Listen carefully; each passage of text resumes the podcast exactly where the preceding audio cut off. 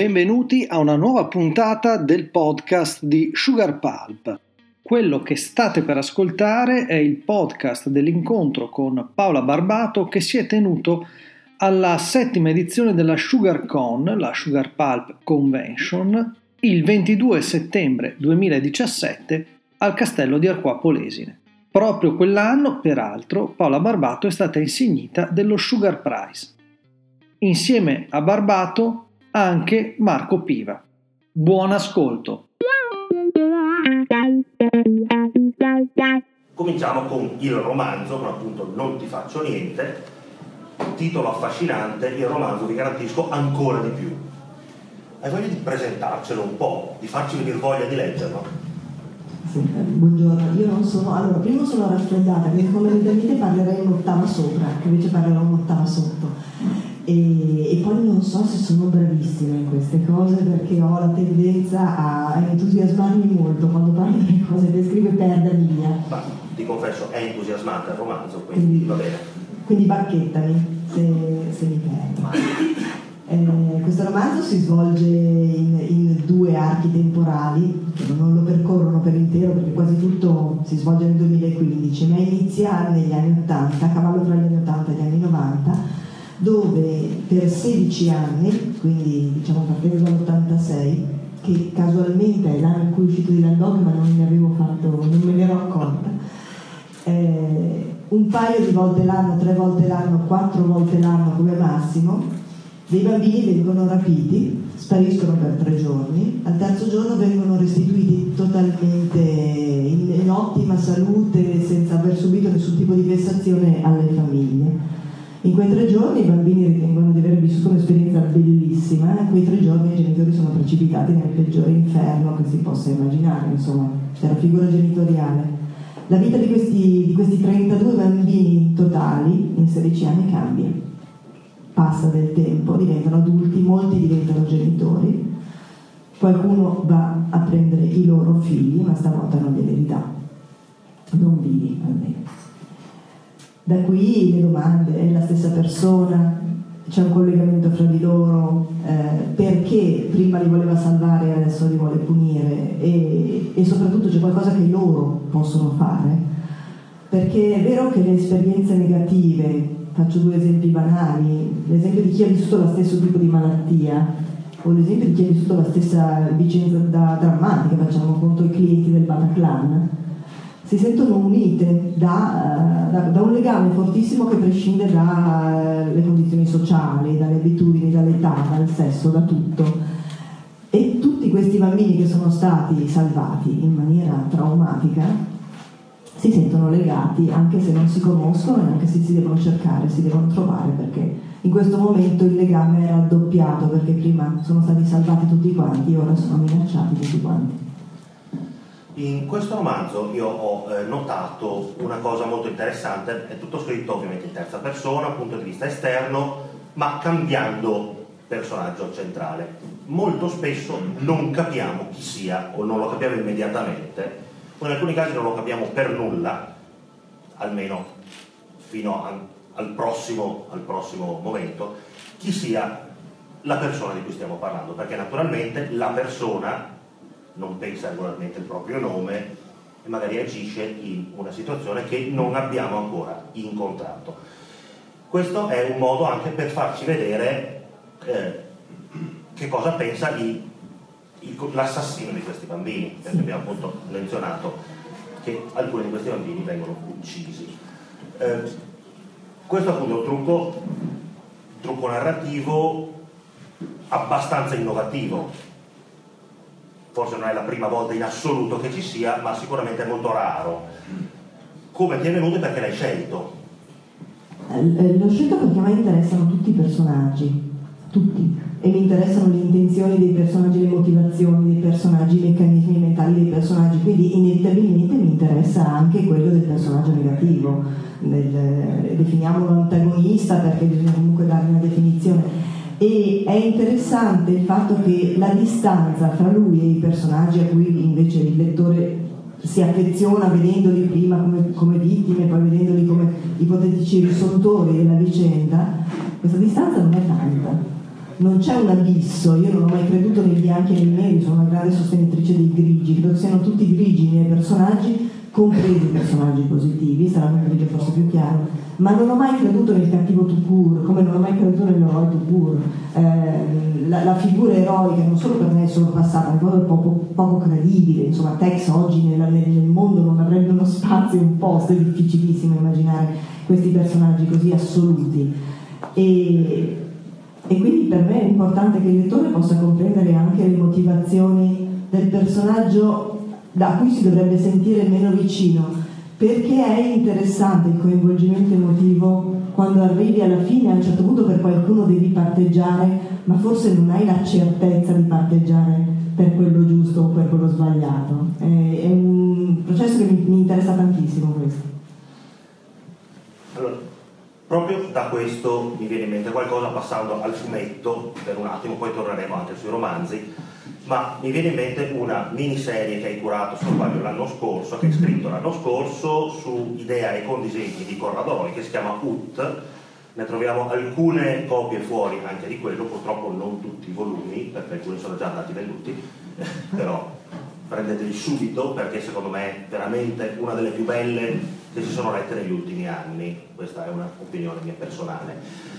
Eh, il personaggio mi sembra di aver capito che sia soprattutto un'idea di Roy, ma ovviamente tu l'hai poi interpretato e l'hai scritto. Ci puoi spiegare un po' di più di questo eh, personaggio, di questa serie?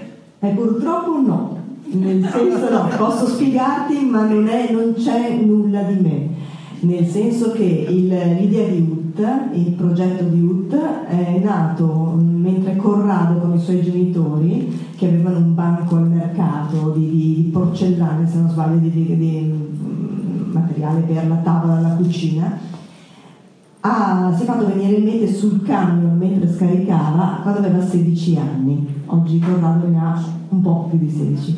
Per quaranta anni lui ha preso appunti per questa storia, li ha scritti, li ha dettati, li ha trascritti, li ha trascritti su file, e non è mai riuscito in questo magma immenso di idee a razionalizzare la materia in modo che potesse essere trasformata in, in, in disegno, e quindi insomma in una narrazione sensata. Corrado, che è una persona che io amo molto, un grande amico, non ha un bellissimo carattere, è un po' difficile eh, andarci d'accordo, di conoscerlo bene, e eh, a un certo punto si è reso conto che insomma, da solo non riusciva, e che non trovava nessuno che fosse disposto ad affrontare quaranta anni di lavoro, e, ed è venuto da me e mi ha detto: ti posso mandare tutto? Io ho detto manda, manda, e lui mi ha mandato duecento pagine di appunti di, di questa cosa enorme di cui io non trovavo l'inizio, non trovavo la fine, perché era tutto insieme, c'erano dei disegni, c'erano dei dialoghi, e quindi ho fatto un lavoro proprio di bassa manovalanza, cioè ho preso tutta questa materia e l'ho dato un ordine. Quando finalmente ha avuto un ordine, abbiamo potuto suddividere in episodi. Quando l'abbiamo suddiviso in episodi, eh, io ho costruito con i mattoni che lui mi ha dato la storia, però non ho toccato nulla, cioè non ho aggiunto nulla, perché era, era un suo lavoro che tra l'altro assomiglia moltissimo a lui. Il linguaggio dei suoi personaggi è il suo linguaggio, eh, c'è stata una scelta accuratissima di ogni tipo di parola. Poi lui è un, un autore che va molto per sottrazione, per cui ha tolto, ha tolto, ha tolto, ha tolto tantissimo, al punto che gli hanno detto che certe, certe cose sono ermetiche, che certe cose sono criptiche. Io non credo che siano né l'una né l'altra cosa, sono essenziali. Per un lettore bonelliano che è abituato insomma a, ad avere la spiegazione dettagliata di tutto quello che sta leggendo e sta vedendo, è stata una grande novità. E, e infatti, se non tutti i lettori bonelliani si, ci si sono ritrovati, devo dire che invece è successo nei lettori francesi, che sono un po' più avvezzi a cose complesse, è stato veramente ottimo. Quindi in questo caso complimenti a Corrado, complimenti a Corrado, non mi arrogo nessuno. Comunque a te che sei riuscita a dare una struttura. Ma io sono stata una grande disparatrice, una grande Penelope. Anche i muratori fanno il loro lavoro tra gli architetti. Eh, Parlavamo sempre, rimanendo nel fumetto e rimanendo a cose un po' originali, poi di Dylan Dog secondo me ci saranno delle domande dal pubblico, quindi le lasciamo a dopo. Eh, parlavamo di Davvero. Davvero è una serie di base manga, la prima italiana, almeno così viene definita nel sito su cui mi sono informato, che non è Wikipedia, prometto, ho guardato anche Wikipedia. Eh, che è uscita prima online e poi è stata stampata dalla Star Comics. Immagino, anzi no, non immagino, l'hai scritta perché sei comunque un'appassionata di manga o l'hai scritta per, perché avevi, avevi trovato in quello un'espressione di qualcosa che volevi dire? Se ce la puoi raccontare? L'ho scritta per Tigna.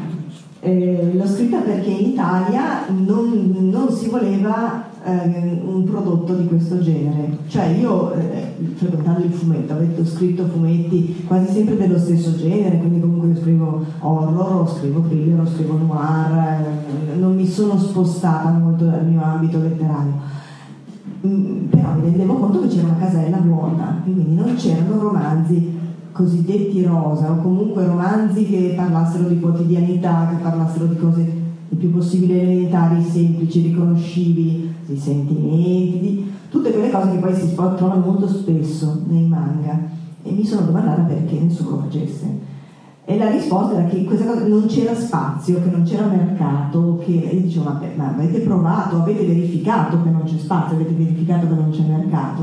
No, no, perché tanto non c'è. E io alla lunga ho trovato che non fosse una risposta accettabile, per cui ho detto beh, vediamo se proviamo a farlo invece di metterlo immediatamente sul mercato dove ci sono degli investimenti ovviamente di denaro, lo mettiamo online e vediamo se il pubblico risponde. E il pubblico ha risposto, perché comunque eh, la serie online, che è durata settanta puntate, settantadue settanta, settantadue settantaquattro puntate, erano sei pagine alla volta disegnate da tutte le persone che avevano intenzione di aderire a questa cosa, dove io sono stata eh, accusata di aver sfruttato il disegnatore, io, non, cioè, io scrivevo, ne scrivevo nei, nei, nei tempi lavorativi, per cui se eravamo tutti interessati a fare la stessa cosa la facevamo, quindi amici anche di, cioè, perché Corrado Roi stesso mi ha detto guarda, se le pagine te le faccio io, perché voglio anch'io vedere come, cosa succede. E quindi è stato un esperimento, come esperimento ha dato alcune risposte, e poi alla fine comunque si è scontrato sempre con lo stesso discorso, comunque il mercato secondo, secondo gli editori non, è, non, non voleva questo tipo di prodotto, e quindi la Star Comics lo ha fatto uscire con mille titubanze, con delle tirature un po' insomma così approssimative, perché comunque non si è concluso l'arco narrativo che volevamo. Ma io non sono, non, cioè, non è la prima cosa che ho fatto a livello sperimentale, tante volte quando una, sono convinta di, di, di, di qualcosa, secondo me una tesi andrebbe avvalorata, non andrebbe smentita, ma ci provo io, poi magari appunto si cade, a volte si cade, a volte no. Quindi comunque un'esperienza positiva, ma tutto sommato, nonostante magari successo ma quello che avrebbe meritato, anzi consigliamo di recuperarla. È impossibile. Cercate, scrivete la Star Comics, chiedete, dite che volete comprarla, così magari la ristampano. Eh, tu hai cominciato quindi come fumettista? No. No. No. Allora, eh, raccontaci. Ho, ho cominciato ma, senza, pubblicando, scrivendo, scrivendo cose, vabbè, come dicevano del prima, insomma, che, che scrivevo i miei racconti, che facevo leggere ai miei amici, parenti, queste cose qua. Eh, gli amici e parenti hanno cominciato a farle leggere anche a qualcun altro, e alla fine è stata una persona che non, con cui, che non frequentavo, quindi ho detto che dovevo assolutamente proporli. Io li ho raccolti, li ho, li ho proposti, tra l'altro insomma ho avuto, li ho mandati all'epoca, perché insomma c'erano, le, le strade non erano così ben chiare, ben delineate come oggi, per cui si tentava un po' di tutto. eh, Aldo Busi mi aveva detto non mandatemi i manoscritti, guardate che brucio qualsiasi cosa, e io ho detto beh insomma abitava vicino a casa mia, era uno scritto straordinario, allora ho infilato in una busta questo manoscritto, io ho scritto una lettera di presentazione sulla busta e poi l'ho data a sua mamma. E lui li ha letti e mi ha mandato una lettera nella quale diceva che secondo lui andavano, andavano proposti. E li ho proposti a varie case editrici, tra le case editrici a cui li ho proposti c'è stata la Bonelli, a cui siccome erano attori surreali, grotteschi, ho detto magari uno va bene per Dylan Dog, e invece la Bonelli ha detto che sulla base di quei racconti secondo loro potevo iniziare a sceneggiare. Io non avevo idea di cosa significasse sceneggiare, avevo, mentre sulla scrittura un minimo di formazione l'avevo avuta, leggendo, strutturando, insomma, facendo un po' lo stesso lavoro che aveva fatto Carrilli, insomma, perché comunque mi ero allenata a cercare di trovare anche un mio modo di esprimermi nella sceneggiatura zero, e quindi ho imparato a sceneggiare sceneggiando, massacrata da Mauro Marcheselli, che era allora editore di Landon, che diventò direttore, e da Tiziano Sclavi stesso, che mi facevano delle correzioni bellissime perché completamente diverse, perché mi tornavano queste sceneggiature che erano cartacee, perché allora era tutto ancora via posta, perché parliamo del novantasette, novantasei, novantasette. eh, mi trovano i fogli grondanti in chiostro rosso per gli appunti di Marcheselli, mentre invece Sclavi mi correggeva a matita, anche matita sottile, secondo me proprio la mia dura, mi faceva una graffa sulla pagina e di fianco scriveva no. E io da lì il, il terrore, cioè no, co, no, no cosa, no tutto, no i dialoghi, no le descrizioni, no la sequenza. E quindi è stato, cioè, i primi anni sono stati di, di, di lavoro massacrante proprio perché mi trovavo su un terreno che per me era completamente nuovo e non ero capace di gestirlo come avrei voluto, non, non mi sentivo sicura su niente, per cui è stato... è stata una, una bella botta, anche perché poi nel frattempo io continuavo a scrivere, sempre con il mio principio per cui pubblicavo quello che scrivevo online, racconti le cose, e da online è arrivata il Zoli, quindi loro sono arrivati eh, ma noi abbiamo letto quella cosa che tu hai pubblicato online, ci potrebbe interessare, e da lì poi è uscito il primo romanzo di Zoli, per cui io sono sempre, è stato molto fortuito il mio percorso, quindi mentre cercavo una cosa ne trovavo un'altra, quando poi non cercavo più niente ne ho trovato la prima. Quindi hai cominciato come scrittrice di, come scrittrice di racconti o romanzi? Racconti e romanzi, pure un'opera teatrale, ero, ero terribile, queste cose a sedici anni, quando scrivi le chiese teatrali a sedici anni. Ma allora, le abbiamo scritte tutti, se non l'avete scritta, scritta adesso. Eh, terribile. Il fumetto è arrivato quasi per caso. È arrivato, no, assolutamente. assolutamente. Arrivato. Tra l'altro, in quel periodo ancora più che adesso, di donne che scrivevano il fumetto, in particolare in Italia, ce n'erano pochissime. Mm, sì. Per la Bonelli credo fossi l'unica al periodo. A scrivere forse ce n'era un'altra, ma eh, che aveva fatto tipo un episodio speciale, però non, non lo dico con certezza. Credo che comunque su Dylan Dog non lo... Sì.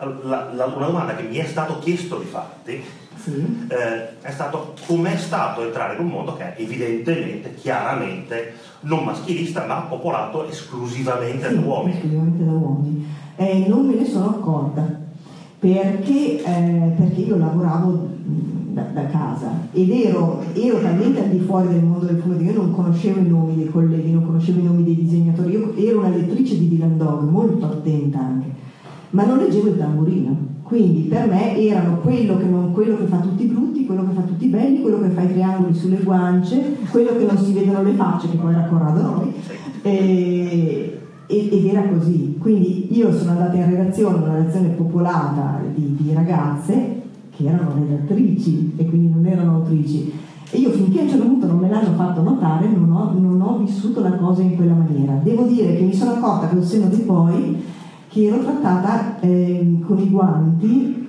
esclusivamente, posso dire prevalentemente, ma quasi esclusivamente dal signor Bonelli stesso, perché Sergio Bonelli mi ha vista arrivare che io ero sparuta, ero, ero molto male, ero molto piccola, sembravo più piccola della mia età, più giovane, eh, ha pensato che mi avrebbero sbranata. Io nella mia incoscienza, non sapendo nulla, io andavo lì bella fresca, andavo in redazione tipo una volta ogni sei mesi, per cui proprio ero completamente al di fuori. E lui mi, appena arrivavo, mi prendeva, mi portava a pranzo, mi portava in, in ufficio, le riunioni facevo in sua presenza, e quindi l'ho saputo molto dopo di questo fatto che venivo vista come una mosca bianca, ma non l'ho percepito, devo dire la verità, non, sono anche un po' distratta di quelle cose.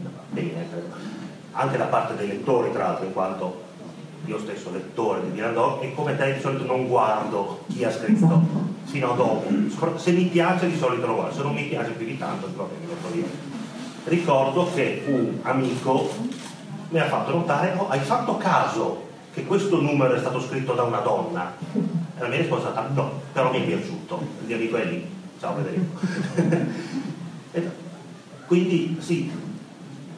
Ti è stato, tu pensi che ti sia stato cambiato qualcosa per non essere diversa dagli altri? No. In quel periodo no. no.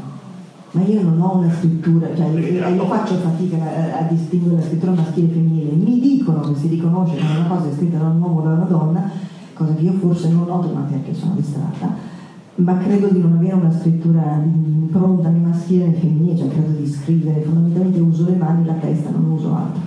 Quindi eh, non, non, è, è proprio una, una, una cosa che è talmente, non ci penso talmente tanto a questo dettaglio, e non, non c'è stata necessità di, da parte della ragazza, di cambiare nulla. E ero, l'unica cosa è che ero, ero logorroica, scrivevo tanto, scrivevo i dialoghi, spesso coprivano tutte le vignette, i miei dialoghi, su quelli, su quello sono intervenuti, perché, ma perché è una, è una tendenza che avevo e che ho talmente invertito che adesso mi dicono che scrivo troppo pochi dialoghi, che dovrei anche dare una dicono sì, ma qualche dialogo in più, perché non si è. Quindi starei lì. Allora, torniamo un attimo al romanzo, Non ti faccio niente. Il titolo, appunto, dicevo, è, secondo me, bellissimo, infatti mi aveva attirato comunque, prima di sapere chi era l'autrice. Eh, è una frase che viene detta all'interno del romanzo da un personaggio in un contesto che è meglio non anticipare, ma eh, l'hai scelto tu il titolo oppure è stato scelto anche sì. No, no, no. Ci puoi spiegare questo... perché hai scelto esattamente questo? Allora, ehm, eh, no. Perché sono distratta. Questo romanzo io l'ho iniziato a scrivere nel duemilatredici e l'ho proposto, ho proposto dodici pagine, il cosiddetto pitch, e non, non ha incontrato l'interesse degli editor. Allora io eh, sono andata oltre e ho interrotto il mio rapporto con Rizzoli, per cui non avevo un editor, quindi mi stavo proponendo e l'ho abbandonato. L'anno scorso ho scoperto che esisteva una piattaforma free che si chiama Wattpad. Eh, grazie a un'amica eh, ho detto, ma sai cosa posso fare? La trasformo nell'approdo degli incipit perduti, perché nel frattempo negli anni avevo iniziato molte cose che poi mi erano state dette non essere interessanti, che avevo abbandonato nel tentativo di cercare qualcos'altro. Io ho la tendenza a non cambiare le cose che scrivo, cioè se non ti piace hai il diritto di dirmi non mi piace e io ti propongo un'altra cosa, però non la cambio quella che non mi è piaciuta. E ho recuperato queste dodici pagine, le ho pubblicate su Wattpad e mi sono detto, ma che a me sta storia piace, dai, nei tempi morti vado avanti, e l'ho finita in sessantasette giorni, quindi una cosa, cioè, mi ha, è stata una cosa compulsiva, perché la storia mi piaceva e perché era tanto che non scrivo, mi serviva, era disintossicante, poi non avevo un committente, non avevo nessuno che leggeva da editor quello che scrivevo, quindi che mi importava. Ora, questo titolo è nato nel duemilatredici. Io non so cosa ho mangiato ieri, perché ho scritto questa cosa nel duemilatredici, perché ho imbroccato questo titolo, me lo sono trovato, avrò sicuramente fatto dei ragionamenti. Questa è una, è una classica frase che eh, nasce come frase rassicurante ed è una delle peggiori minacce possibili immaginabili, cioè nulla fa paura come uno che ti dice no, vieni qua che non ti faccio niente. È una cosa... Quindi c'è sicuramente una logica ed è molto legata all'universo infantile, perché è la classica frase che dice la mamma, il papà, il bambino, che è una perenne menzogna, mentre invece nel romanzo viene pronunciata quattro volte e viene pronunciata tutte e quattro le volte con la super intenzione di non fare niente, e tra l'altro non è, non, tutte e quattro le volte non è una bugia.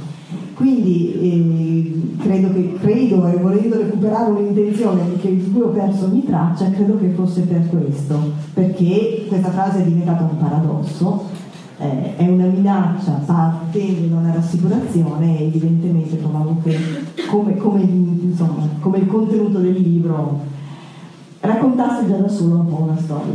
Sì, tra l'altro appunto un libro che... commenti appunto di gente che non l'ha ancora letto, dice, beh, l'ha scritto quella di Dylan Dog, ci saranno un sacco di morti squartati. In realtà è per nulla violento. Esatto. C'è la violenza sottintesa, c'è, ma, poi non vi racconto più i dettagli, ma non è un romanzo violento. Eh, io a questo punto direi che eh, lanciamo la palla, qualcuno che avrà domande di sicuro, su qualunque cosa.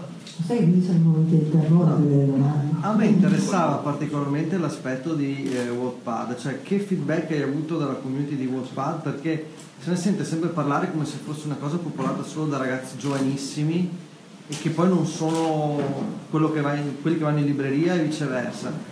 E invece magari poi c'è un rapporto, io non la conosco da utente, però appunto mi interessava capire i feedback o come anche tu hai avuto... Sì, allora, la, la, la questione Wattpad è, è, è, è difficilissima da definire, perché? Perché io sono distratta, quindi io ci sono andata e non mi sono informata su niente, cioè sono andata là, mi, mi facevano pubblicare una cosa che avevo scritto e sono andata a pubblicare, io, con questo io avevo esaurito... Le, le, mie, le mie intenzioni, sono andata avanti così, sono arrivati, loro sono arrivati alla spicciolata, sono arrivate anche delle persone che mi leggevano quando hanno saputo che io pubblicavo lì, ma è arrivata gente anche della community di Wattpad, vero, è pienissima di ragazzini, di ragazzi e ragazzini che scrivono storie che poi leggono fra di loro, e quindi questa cosa secondo me servirebbe anche forse un pochino a cercare di spostare il fuoco di quando si parla dei giovani che non leggono, perché se i giovani scrivono, appunto, che noi non diciamo, non, non diciamo che sono Hemingway, o d'accordo, allora dei giovani scrivono, chi meglio che peggio, De, le loro storie, scrivono libri da, da, da, da, da trecento, da quattrocento pagine, non, non scrivono venti pagine, scrivono tanto, e si leggono fra di loro, forse loro scrivono ciò che vorrebbero leggere e forniscono ai loro coetanei ciò che vorrebbero leggere, quindi forse si potrebbe anche tararsi un po' di più su, su questa loro necessità. Loro scrivono tantissime storie che si basano su, c'è un termine esatto che io non so, che non mi ricordo, eh, quelle storie che hanno dei personaggi famosi come protagonisti su cui ah, si inventa fanfiction, fanfiction eh, ce ne sono tantissime, sui cantanti popolari, su Justin Biever, sugli One Direction, d'accordo. Però non c'è solo quello, c'è per esempio tantissimo horror, io non me l'aspettavo, scritto sempre da degli utenti giovani. Dopodiché, tolto questo, questo grosso mazzo di adolescenti, post-adolescenti, preadolescenti che raccontano la propria storia, ci sono tante persone che lo usano come luogo dove mettersi in vetrina. Perché? Perché Wattpad è frequentato dagli editor. Gli editor fanno scouting anche lì dentro, ovviamente lì dentro c'è di tutto, è un posto libero. Io ho avuto un seguito fisso di circa tremilacinquecento persone, che è un bel seguito, perché avere tremilacinquecento persone che ogni volta che pubblichi, perché io pubblicavo, ah, scrivevo, non correggevo, buttavo dentro e dicevo guarda, non ho riletto, leggo tutto alla fine se no mi fermo, perché io sono, sono di anima meticolosa, e loro sono rimasti lì. Sono rimasti lì tutti quanti, tutti e tremilacinquecento, fino alla fine, leggendo, segnalando, correggendo, commentando. Questa è una cosa che per me è straordinaria per un autore, perché tu di solito il confronto col pubblico ce l'hai a, a, a cose finite, no? A giochi fatti. Lo scrivi, lo legge la mamma, il papà e gli amici, benissimo, arriva un editor, lo legge l'editor, lo legge il correttore di bozze, si arriva alla pubblicazione, pubblichi, arriva il pubblico. Invece qua no. Il pubblico c'è mentre lo scrivi, e a questo punto più che il discorso di dire ma che mi correggono o non mi correggono è che hai modo di percepire il mood del pubblico, la reazione di gruppo del pubblico di fronte a un evento. Tu crei una scena e se tutti sotto il cinquanta scrivono ma che ansia, ma che angoscia, ma oddio che cosa sono, come vai avanti, sai che hai imbroccato la scena. Quindi hai una specie di rassicurazione, di test, chiamiamolo un test in generale, che potrà avere una validità percentuale del venti per cento, del trenta per cento, ma è una, è una, è una validità. E per me è stata un'esperienza da questo punto di vista bellissima e molto gratificante. Molte grazie. Altri, altre domande, altre curiosità? Eh, Paola Barbato poi va via. Una serie. Sì. Tutte serie. Lei era una bambina paurosa, in che modo hanno influito le sue figlie sul suo racconto ultimo? Come mai hanno cambiato la copertina? Io, io sono una fans di A mani nude, è quello che mi è piaciuto di più e ritengo sia il più cattivo. Sì, finora sì. Ah. Tranne quello che sto scrivendo adesso che è più cattivo. Eh, lo pubblica quello. Eh no, però non è ancora tutto, io lo scrivo, intanto mi dice lo scrivo. Ma è zoo o una tata? Lo scrivo, poi ne parliamo. Allora, è una bambina paurosa, sì, e questo mi è seguito, una donna paurosa, cioè, ho imparato a farmi forza, a farmi coraggio, questo non vuol dire che la paura non la provi, la paura la provo ugualmente. Eh, avere delle figlie mi ha influenzata indubbiamente, in parte sì, ma io recupero molto delle mie esperienze, mi baso molto su di me quando scrivo, perché in nuce spesso ci sono delle cose che si provano. Io faccio sempre l'esempio che eh, io una volta da bambina ho provato la sensazione del terremoto perché ero in casa, ho sentito questo brivido sulla schiena, mio papà che mi chiamava da giudice e non mi dico correre fuori, è stata una scorsetta, no, però ho scritto di un deragliamento di un treno, perché ho pensato che in nuce la sensazione della vibrazione e del mondo che non sta andando nella stessa direzione è la stessa, per cui prendi un'esperienza tua e la lavori, la lavori, la elabori, basta che il nucleo sia simile. Eh, la terza domanda, la, la copertina, sì. Era molto più bella la prima. Allora, eh, hai fatto un problema, questo è un problema che io posso capire che P M se lo sia posto, cioè loro hanno detto tu hai fatto una copertina di un certo tipo, se noi facciamo la stessa copertina vuol dire che non abbiamo avuto la fantasia di fare un'altra cosa, o che ti abbiamo dovuto copiare, o che abbiamo dovuto dire abbiamo dato la tua copertina però non la facciamo meglio. E a un certo punto non, si, non riuscivano a uscire da questo loop. A me non avrebbe dato nessun fastidio se l'avessero rifatta, eh? non, non, io, io ho fatto una fotografia di fianco a un marciapiede, beh, quindi non è che ho fatto una cosa, ho fatto una fotografia fatta con mia figlia che faceva l'ombra perché c'era il sole sbagliato, eh, però insomma per loro questa cosa era, era, era diventata problematica, non volevano, volevano fare un'altra cosa e hanno scelto di fare un'altra cosa. Siccome c'è una finestra gialla dico che dentro c'è la papera. E poi mi sono diversa anche un'altra domanda e poi basta, era un'ultima. Ah, basta, gli si mm, ok, quindi sì, sto lavorando, io sto lavorando, sto lavorando più di una cosa in realtà, eh, vediamo che cosa matura, che cosa matura. Io comunque Zoli che sto scrivendo e pubblicando su Wattpad, lo continuo a scrivere, lo finisco, questo sicuro garantico, io lo finisco. Nel contempo sto anche facendo altre cose per cui si, il tempo già non è, non è tantissimo, si sta, si sta risicando sempre di più, però io un pezzettino di più, un pezzettino di là lo riesco a distribuirlo su tutto. Grazie. C'è la signora là dietro prima. Ah. Eh, una domanda, allora, eh, conosco te, conosco Matteo, eh, vi seguo ormai da quasi due anni e mh, ho detto non ti faccio niente e da lì nell'arco di un mese e mezzo ho letto tutti gli altri. Cioè, eh, a parte A mani nude che è stata pensata, ma l'ho letto in due giorni, sono stata una settimana molto molto provata. Mi, mi dispiace, però sono stata male anch'io. Eh, è, è, però eh, c'è una cosa che volevo capire. Eh, c'è un, una profonda descrizione di tutti i personaggi. Come dicevi prima, c'è una grandissima attenzione a tutti, non c'è nessuno che spicca. Tutti vengono descritti con molta attenzione, soprattutto sotto un profilo psicologico, ci vengono raccontati tutti eh, come persone che frequentiamo quotidianamente, che possiamo conoscere bene. Quanto c'è di Paola e quanto c'è di quelle consulenze, di quegli aiuti, di quegli amici che vengono ringraziati in ogni testo perché ti hanno aiutata? Sui personaggi è purtroppo tutto lavoro mio. Su quelle cose, l'unica cosa su cui sono stata aiutata e non ti faccio niente, sono stata aiutata da Cristina Sclavi, la moglie di Tiziano Sclavi, sul eh, confronto fra due personaggi, c'è un, un istante di confronto fra i due personaggi perché secondo lei li avevo avvicinati troppo quando non erano così vicini e aveva ragione. Non, non, non, non faccio nomi sui personaggi, se no vado a rovinare. Ah, per chi l'ha letto poi, ecco. Poi chi l'ha letto. Sì. Eh, ma in generale io sono stata mh, molto, sempre, molto paurosa, molto timida, molto chiusa, tendenzialmente anche bullizzata. Allora le persone che sono molto timide, molto chiuse, molto paurose, molto bullizzate cosa fanno? Stanno in disparte, guardano e ascoltano e immagazzinano. Quindi io ho rubato per anni a tutti gli esseri viventi che mi sono passati davanti e ho accumulato.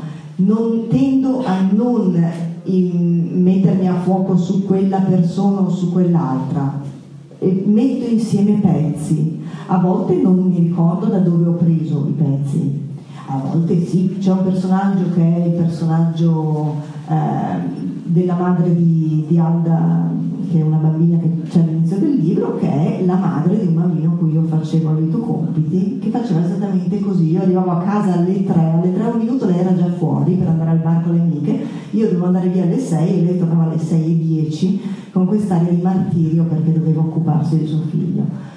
E io ho aspettato degli anni per poterla mettere da qualche parte, mi spiace soltanto che sia sopravvissuta, ma a parte questo... Cioè, quindi insomma, nel senso, le persone, le persone sono, ci sono e sono dei fantastici pezzi di montaggio per i personaggi.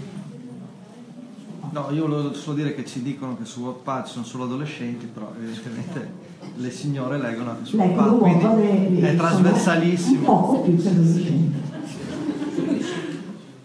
Tardo teenager.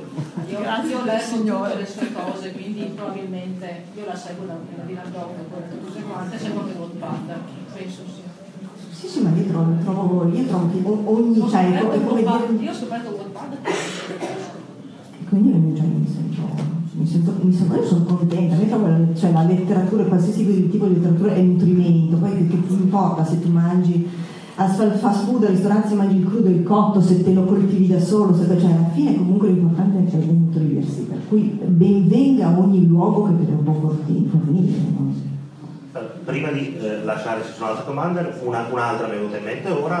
Puoi presentare molto rapidamente quello che stai scrivendo, a parte che scuola del suo orfano, come abbiamo Zo. Scoperto. Eh, Zo è un, è un romanzo che nasce per non essere pubblicato e quindi è nato con una cosa, be- un meccanismo bellissimo, cioè è, un, è un'altra di quelle proposte che poi non è stata mh, accettata perché è un romanzo claustrofobico. I romanzi claustrofobici vengono considerati il male assoluto a quanto pare nell'editoria italiana, perché non sono trasponibili, soprattutto non possono diventare film, non possono diventare cose, perché non ci si muove da un luogo e quindi non muovendosi è noioso. Più o meno sono boccerebbero aspettando voodoo, per capirci. Quindi, ma va bene, non sto dicendo che io scrivo aspettando voodoo, dico soltanto che la motivazione che mi viene data è quella, la motivazione che mi viene data è quella, che un romanzo claustrofobico non ha mercato. Quindi io lo posso scrivere ma non c'è più totale, assoluta, felice libertà, perché scrivo quell'accidente che mi pare. E la storia racconta di una, una giovane donna che si sveglia in un carrozzone da circo, chiuso in un, chiamiamolo, in un capannone industriale in mezzo al nulla della campagna. Scrivo a Wattpad tra un quarto. Quindi questo, questo, questo cioè fondamentalmente potrei dire che la trama è questa, la trama è più ampia, ci sono tante cose, però fondamentalmente il setting della storia è quello. Eh, lo voglio leggere adesso. Qualcun altro ha domande? Allora, Paola, è qualcosa che vuoi dire come conclusione? Eh, mi dispiace non aver avuto una, vo- una voce migliore, perché vi ringrazio. E che penso che ci deve essere.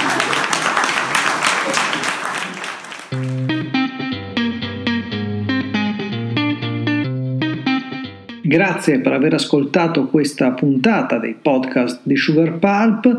Vi ricordo l'indirizzo del nostro magazine w w w punto sugarpulp punto i t. Ci trovate anche sui principali social network. Alla prossima!